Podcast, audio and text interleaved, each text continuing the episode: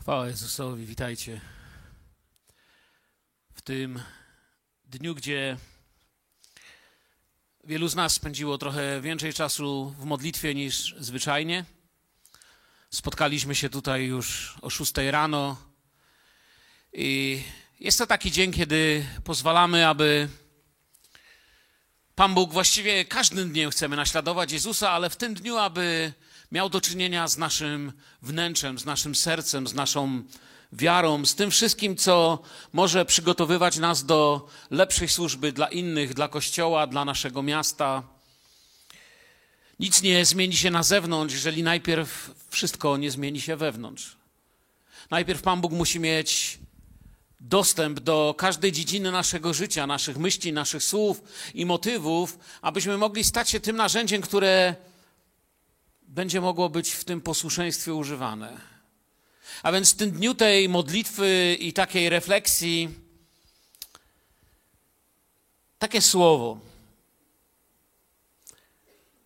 dwaj lub trzej i Jezus. Dwaj lub trzej i Jezus. Chcę tu w tym duchowym aspekcie poruszyć kilka rzeczy. Wiecie, wspólna modlitwa i post pokazują nasze zrozumienie wspólnoty. Bo czasami, kiedy rozmawiamy i mamy jakąś dyskusję, powiadamy do siebie, że przecież gramy do tej samej, co?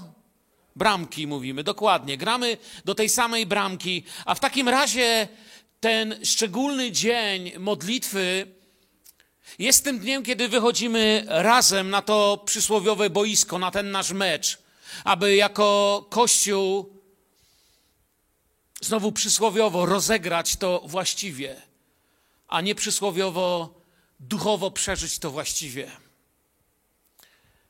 W czas modlitwy i o modlitwie chcę powiedzieć parę słów.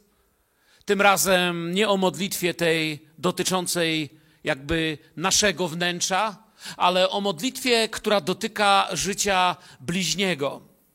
Chciałbym powiedzieć coś o modlitwie wobec bliźniego, nawet bym powiedział. Czy jak wolimy nawet, chociaż nie za bardzo lubię te, to słowo, bo może być źle zrozumiane, za niego.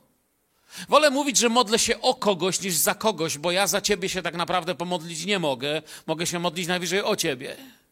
Bo to, co ty masz się modlić, to jest twoje. Ale myślę, że tu się rozumiemy.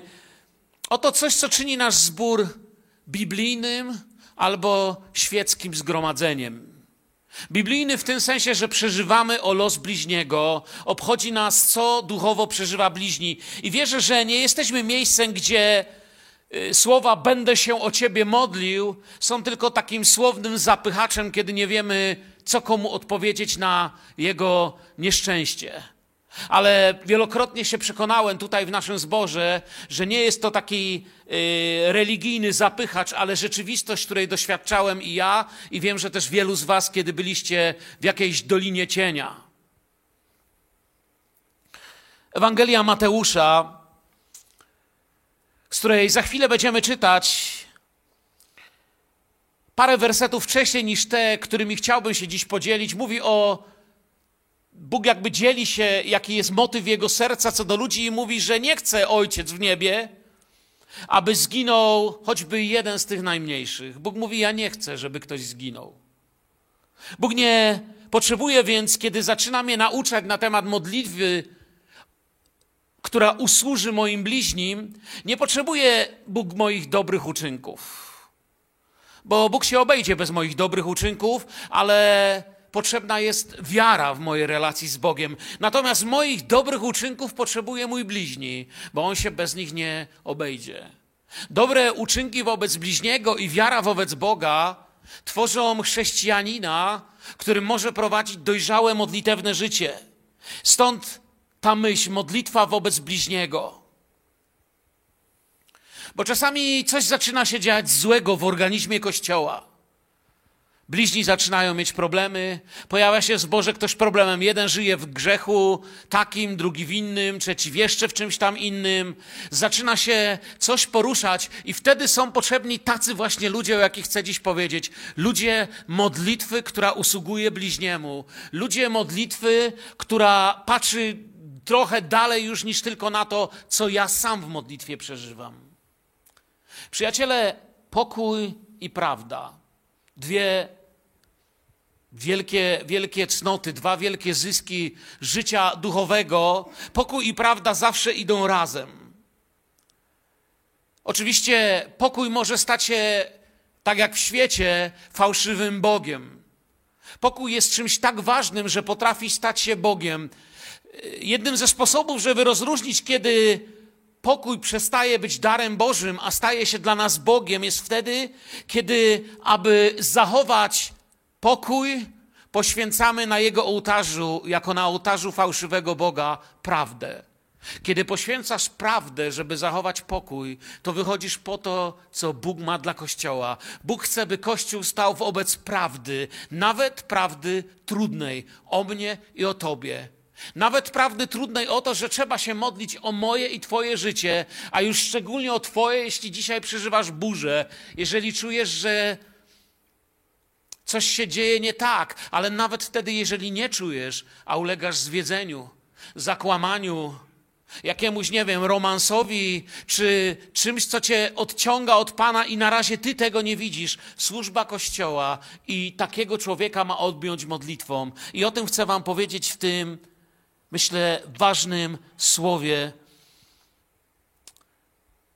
Jeśli by zgrzeszył brat twój, zaczyna opowiadać Pan Jezus. No jeśli by zgrzeszył brat twój, to co wtedy?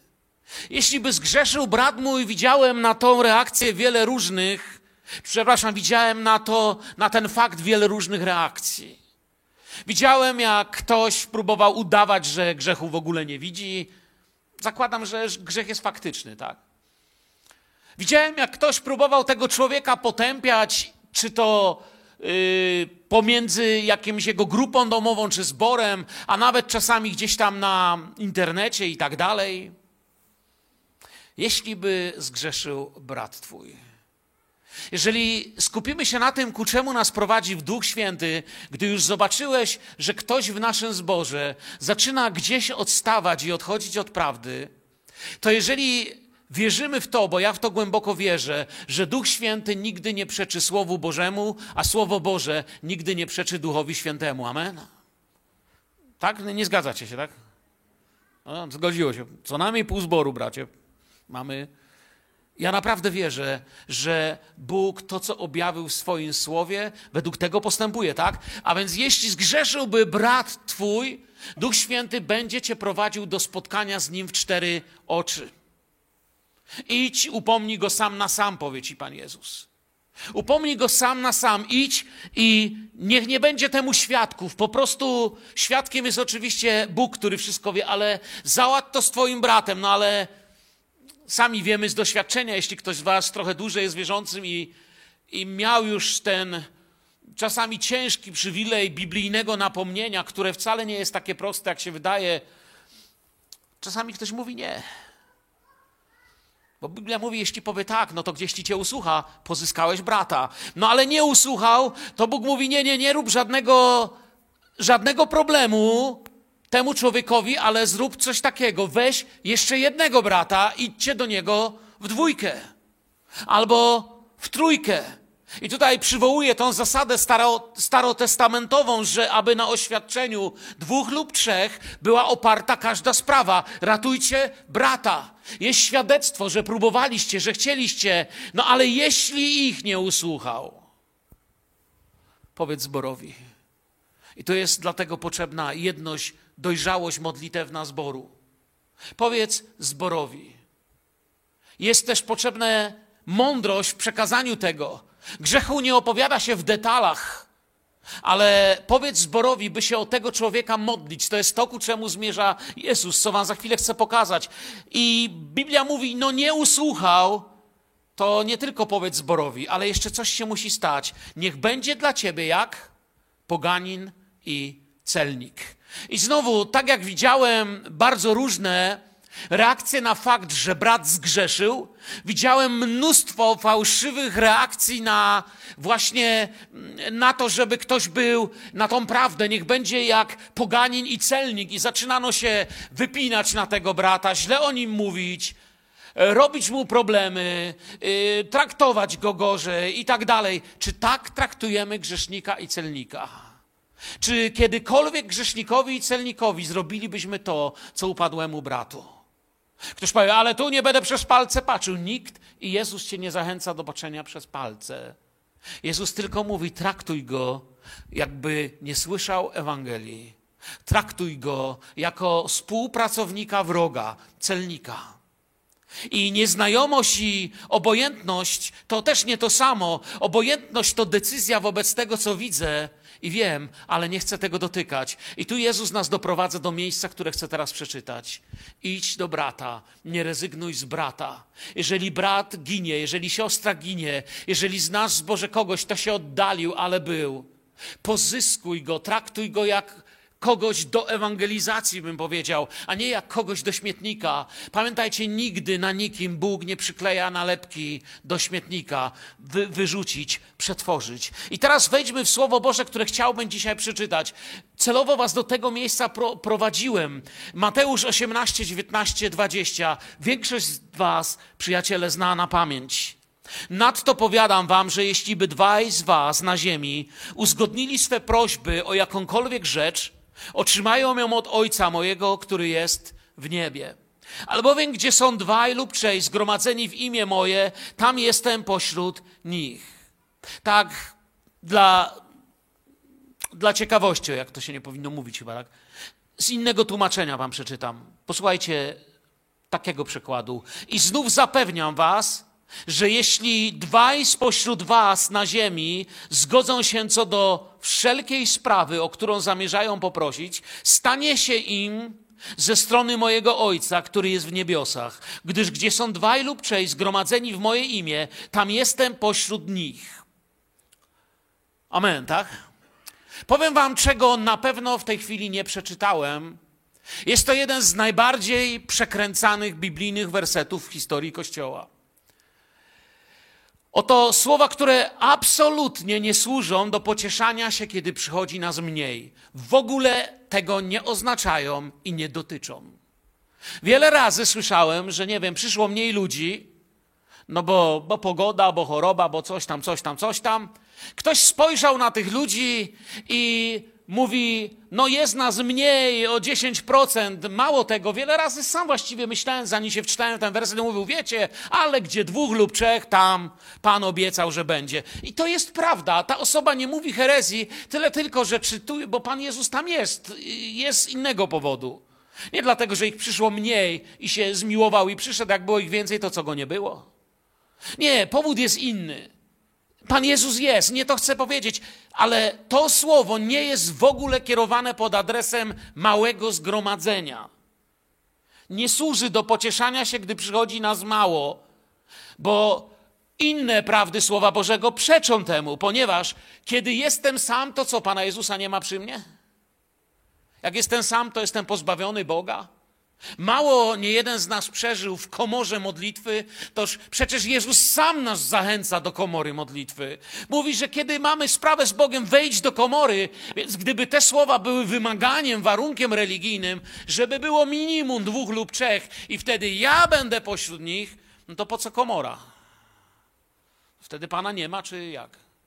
Sami widzimy, że nie o to tutaj chodzi. Celowo troszeczkę aż jakby tu to pokazuje, że nie o to chodzi. Mamy tutaj opis napomnienia i takiego duchowego, duchowej dyscypliny życia, bym powiedział. Żydzi starożytni szczególnie wierzyli, że musi być dziesięciu, żeby modlitwa miała ten swój rodzaj uświęcenia i mocy. Nie wiem, czy zauważyliście, że Abraham zaczynający od pięćdziesięciu, Panie, broń, stawał za Sodomą, Panie, a jeśli by było tylu, jeśli tylu, jeśli tylu i za każdym razem Bóg, mówi Bóg, Bóg, jeśli znajdę tylu, no to miasto ocaleje.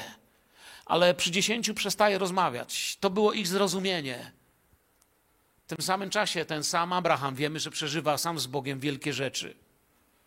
Bo nie o liczbę tutaj akurat chodzi. Oto słowa dyscypliny duchowej, a później po Panu Jezusie, kiedy powstał Kościół, słowa dyscypliny Kościoła do pokoju Kościoła. Słowa obecności Jezusa przy rozwiązaniu problemów. Kiedy Kościół ma problem, Jezus mówi, gdzie dwóch lub trzech, będę obok was, bo mieliście śmiałość napomnieć grzech, mieliście śmiałość zwiastować moje imię, to oczywiście ja dodaję już, mieliście śmiałość pójść. Ale on mówi, gdzie dwóch lub z was albo trzech, ja tam będę. To są słowa obecności Jezusa przy tym, kiedy spotyka nas problem. Pana to obchodzi. Pana obchodzi to, w jaki sposób zareagujemy. Jeżeli ta postawa między nami będzie, Duch Święty między nami będzie działał i w ten sposób uświęcająca siła, która działa w Kościele, uświęcająca moc Ducha Świętego spowoduje, że pośród śpiewających nie będziemy mieli ludzi uwikłanych w korupcję i grzech. Za kazalnicą nie będziecie mieć kaznodziejów uwikłanych w korupcję i grzech za plecami. Nie będziemy mieć ich w naszych służbach, ponieważ będziemy Kościołem rozwiązującym rzeczy w obecności Jezusa. Jeśli poczytacie uważnie ten fragment, zobaczycie kontekst.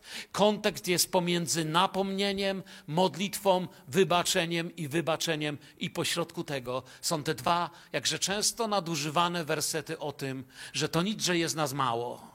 Pewnie, że to nic, że jest nas mało. Jeden sprawiedliwy starczy.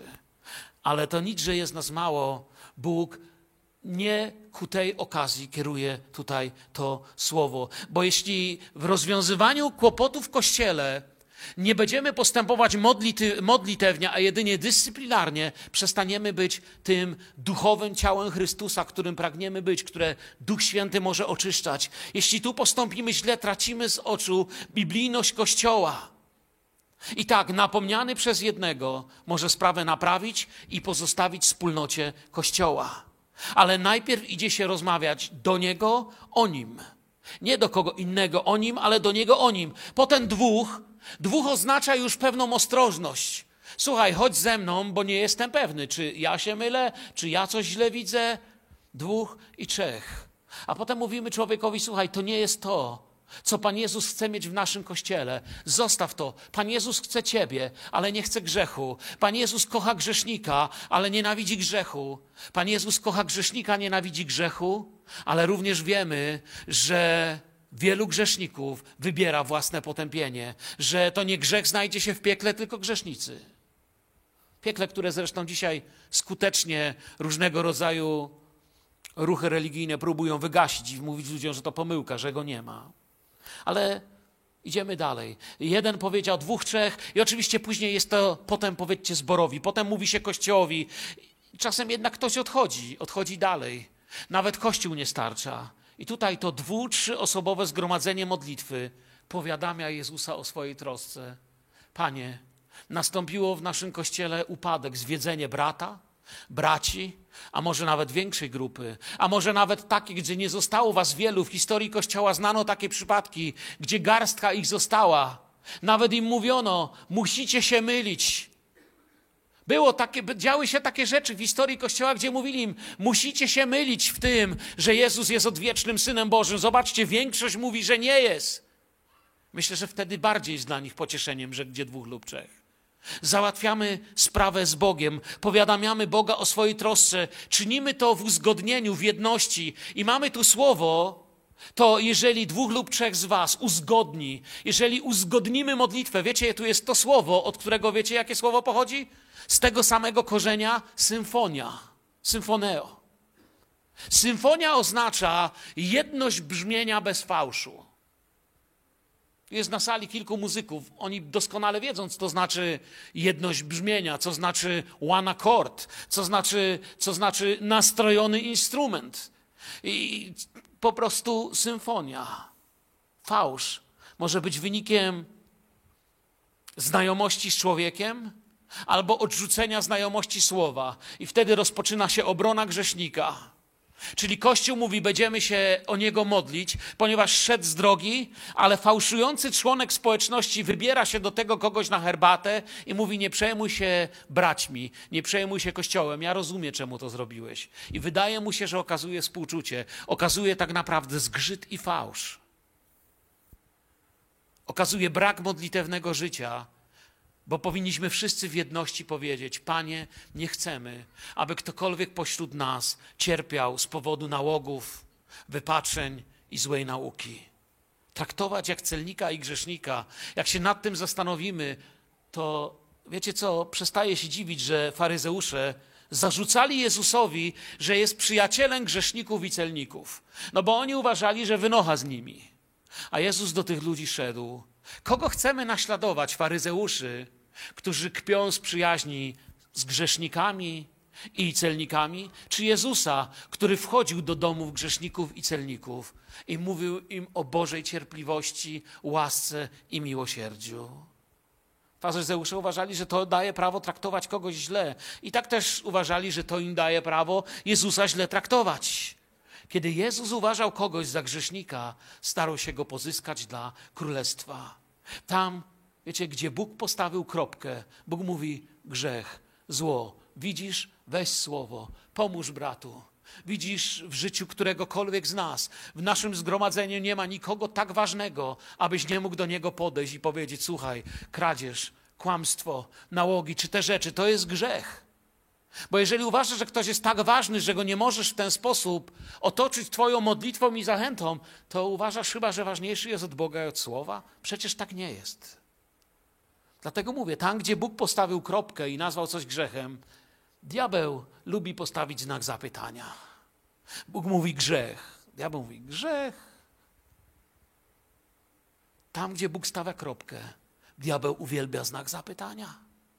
Ale Jezus nigdy nie każe nam wyjść poza granicę prawdziwego miłowania człowieka w modlitwie. I to jest to, co wierzę, że na dzisiejszy dzień modlitwy potrzebujemy. Mamy tam słowo o jakąkolwiek rzecz, tam pisze, że gdzie dwóch lub trzech uzgodni, czyli ten, ta jedność, ta symfonia, czyli razem uzgodnili. I tam jest napisane o jakąkolwiek rzecz. Więc ktoś może powiedzieć, widzisz, to dotyczy wszystkiego. Przede wszystkim ja wiem, że wszelka zgoda w modlitwie, o co byśmy się nie modlili, jest dobrą rzeczą przed Panem. Ale jeszcze raz mówię, kontekst tych wersetów jest tutaj inny. Mamy tam słowo o jakąkolwiek rzecz, w innym tłumaczeniu co do wszelkiej sprawy, czyli to greckie pas pragma, czyli możemy modlić się o wszystkie sprawy. Pas pragma jest językiem prawniczym. To jest termin prawniczy tamtych czasów. Dzisiaj z tego co wiem, nie jestem prawnikiem, coś tam raz, dwa, trzy, trzy razy z kimś rozmawiałem, ale wiem, że dzisiaj bardziej łaciny się używa.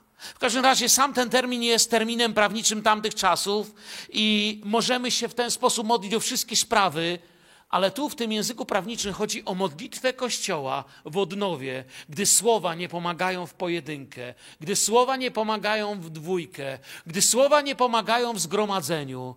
Potraktujcie go jak celnika, jak grzesznika. Panie, w jedności wołamy, wydobądź z tej toni naszego brata. Panie, w jedności wołamy, chcemy, żeby wrócił, ponieważ pozostała służba, pozostała rodzina, pozostał Twój plan dla jego życia. I kiedy duchowe życie wspólnoty wraz z Jezusem kieruje swą uwagę na bliźniego, jesteś w kościele, w którym Cię naprawdę kochają. Jesteś w kościele, gdzie jesteś kochany. Jeżeli zauważysz, że będziemy zgromadzeniem, w którym będziemy udawali, że nic nie widzimy. Jesteś w kościele, gdzie poszliśmy na kompromis i zapłacimy za to dużą cenę. Gdzie dwaj lub trzej w moje imię. Właśnie dlatego chcę wzmocnić tą duchową uwagę waszą. I nie zadowolić się tylko tym, gdzie dwóch lub trzech w moje imię, jako fajnym hasłem, ale też pragnę, byście się cieszyli objawieniem tego słowa. To nie tylko to, co słychać, ale to jest też, kto może to powiedzieć. Powiem to jaśniej. Czy ja mogę powiedzieć do was tak, w którymkolwiek domu w Filadelfii wezwiecie imienia Mirka Kulca, ja zaraz tam zadzwonię, zadzwonek i będę tam? Mogę tak powiedzieć, czy nie? Znaczy, nie wierzycie, że jest ten gość? Andrzej mówi, że nie wierzy. No pewnie, że nie wierzy, dobrze robi. Ja nie mogę, ponieważ jestem tylko waszym bratem, jestem człowiekiem. Ja nie mogę wam złożyć obietnicy, że gdziekolwiek w naszym zborze zbierze się rodzina, to ja tam natychmiast będę. Może za jakiś czas, może jutro, może jak zadzwonicie, jak, jakoś mogę, ale nie w dwóch albo trzech miejscach naraz. Ale gdzie dwóch lub trzech jestem pośród nich, to mógł powiedzieć tylko jeden ktoś, a mianowicie kto? Pan Jezus. Jestem człowiekiem, ja nie mogę. Nie może też tego powiedzieć anioł, bo gdy zrobią to dwie grupy, to nic nam w Biblii nie wskazuje, żeby anioł mógł w tym czasie być w dwóch grupach równocześnie. Tak jak ja. Ale takie słowa, gdzie dwóch lub trzech, w moje imię, tam ja jestem, i nie musi dodawać pod warunkiem, że po kolei dwóch lub trzech, a nie naraz, ale gdziekolwiek, w jakim miejscu świata dwóch lub trzech zbierze się w trosce o bliźniego, ja tam jestem. To mógł powiedzieć tylko Bóg Wszechmogący i to jest jedno z objawień Syna Bożego jako Boga Wszechmogącego. Jezus jasno mówi, że On może być tam, gdzie się zbierze dwóch lub trzech, bez żadnych innych uwarunkowań. Jestem tam, bo się zebrałem. Wszystko, co trzeba. Ja jestem wszędzie. Ja jestem, odpowiadał często. On, mój Jezus, to też mój Pan i mój Bóg. Amen. W nim nie ma niczego, co przeszkadza mu widzieć mnie takim, jakim jestem, ale we mnie jest wiele, co przeszkadza mi prawdziwie widzieć Jego, co przeszkadza mi prawdziwie widzieć siebie i co przeszkadza mi prawdziwie widzieć Ciebie. Tylko w nim nie ma żadnych przeszkód. I dlatego, gdzie dwóch lub trzech otacza Kościół miłością modlitewną, otacza Kościół modlitwą miłości i troski o to, co robimy. On mówi, ja tam będę, bo ja widzę, On widzi mnie, On widzi bliźniego, a najważniejsze obiecuje, że jest z nami. Nie z powodu naszej ważności, ale obietnicy i imienia Jezusa. To jest to, czego się możemy trzymać. Jest dwóch, trzech, a nawet więcej, tak?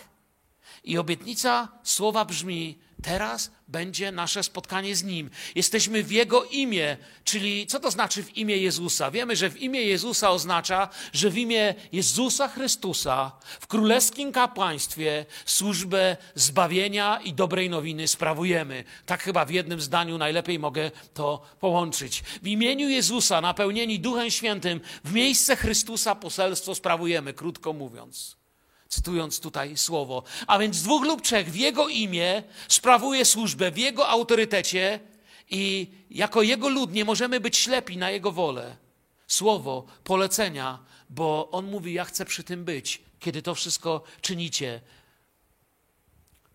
Nie, nie zadowolę się tym, że jest nas dwóch lub trzech. Ani nawet tym, że On jest pośród nas. Dopóki nie upewnię się, że pośród tych dwóch, trzech, który, którzy się zebrali, pośród których ja też jestem, mam serce gotowe, by przyjąć od Pana słowo, posilenie i objawienie, które powinno towarzyszyć mojej modlitwie miłości o bliźniego. Dwóch lub trzech i On pośród. Ale jeżeli ma to tak być bez zmian, od dawna, z tymi samymi kłopotami, z tymi samymi słabościami, to to nie jest już dobra nowina, to jest propaganda pocieszająca nas, że On jest. Tyle, że tylko w związku z tym, że On jest, nic się nie dzieje. Ja wiem, że wszędzie, gdzie On przyszedł, nigdy nic nie zostało takie samo. Jesteś przemienionym człowiekiem, bo spotkałeś Jezusa. Amen. Kto spotyka Jezusa, nigdy nie zostaje taki sam. Prawda zmienia, wyzwala. I dlatego, gdzie dwóch lub trzech, On tam jest i prawda zaczyna wyzwalać. Prawda słowa i modlitwy. Oto droga wybaczenia i czystości Kościoła. Nie jest nią... Wiecie, kiedyś spotkałem człowieka, który mówi, że tam wyliczał mi, co trzeba u nich, żeby u nich w kościele być wyłączonym i wylecieć. Jeden z moich życiowych mentorów powiedział mi, gdy kiedyś będziesz pastorem, wtedy nie byłem, byłem bardzo młodym człowiekiem, i zapytałem go, co to znaczy, że człowiek jest wyłączony z kościoła. On mówi, nigdy się nie śpiesz z czymś takim. Mówi, w wielu miejscach jest to nadużywane. Wiele razy człowieka szybciej się wyłącza, niż się o niego modli. Wiele razy nie poświęcono mu tyle siły w modlitwie i miłości, co w tym, żeby się go pozbyć. Mówi, pamiętaj, że kiedy naprawdę kogoś wyłączamy z kościoła, to najczęściej on już jest u Boga, dawno się sam wyłączył. I z czasem zobaczyłem, że to wielka prawda. Nie zbierze się dwóch, nie zbierze się nawet trzech, jeśli choćby dwóch lub trzech nie wybaczy i nie zacznie się modlić o tych, co się pokubili, źle zrobili i upadli. Wierzę, że dziś Duch Święty chce zabrać z naszych serc wszelką niechęć do tych, którzy wracają w naszych wspomnieniach, że byli obok nas, dziś już nie ma. To są może twoje dzieci, może twoi bliscy, może tylko ci, których tu znałeś. Przed moimi oczami przesuwają się twarze ludzi, których pamiętałem z przygody z moim Panem, a których dzisiaj nie ma. I proszę Boga, nie tyle, żebym im potrafił wygarnąć w oczy, co żebym z Nim potrafił zdobyć ich życie dla Niego na nowo. To jest moje wielkie, wielkie duszpasterskie pragnienie. Łatwo mówi się o kimś, zrobił źle, jego sprawa. Ale lat nam przybywa. Wielu z nas ma już tyle lat, że ma już swoje dzieci. Wielu z nas tutaj ma już swoje dzieci albo kogoś, kogo bardzo, bardzo kocha. I wtedy już to nie jest takie proste. Bo kiedy to jest ktoś, kogo, czyjego imienia nawet się nie pofatygowałem znać, to łatwo się mówi, no zgrzeszył, no to go... Jezus nigdy nie robi... Ale kiedy to będzie twoja córka, twój syn, twój mąż, twoja żona, twój... Ktoś bardzo ci bliski, tata, mama.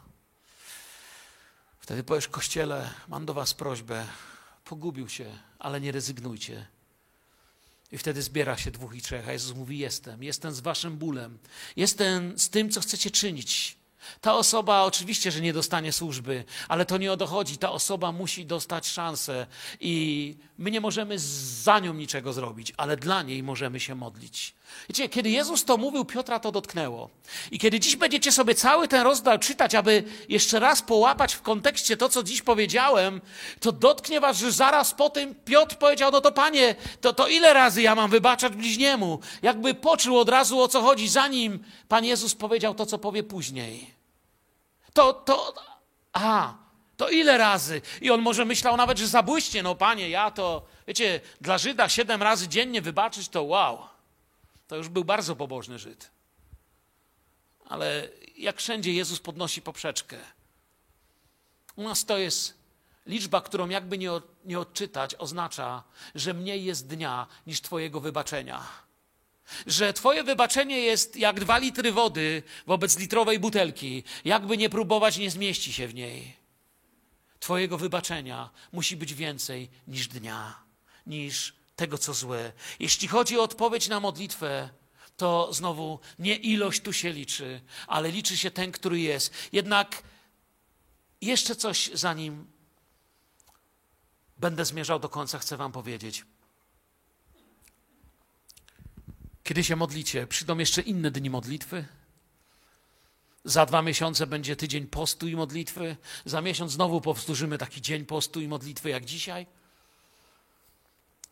Chciałbym, dodając jakby do tego, ale też rozszerzając trochę temat, powiedzieć, nie odpowiedź na naszą modlitwę jest tym, czego wypatrujemy. Chcę, żebyście wiedzieli. Nie poszukujcie odpowiedzi.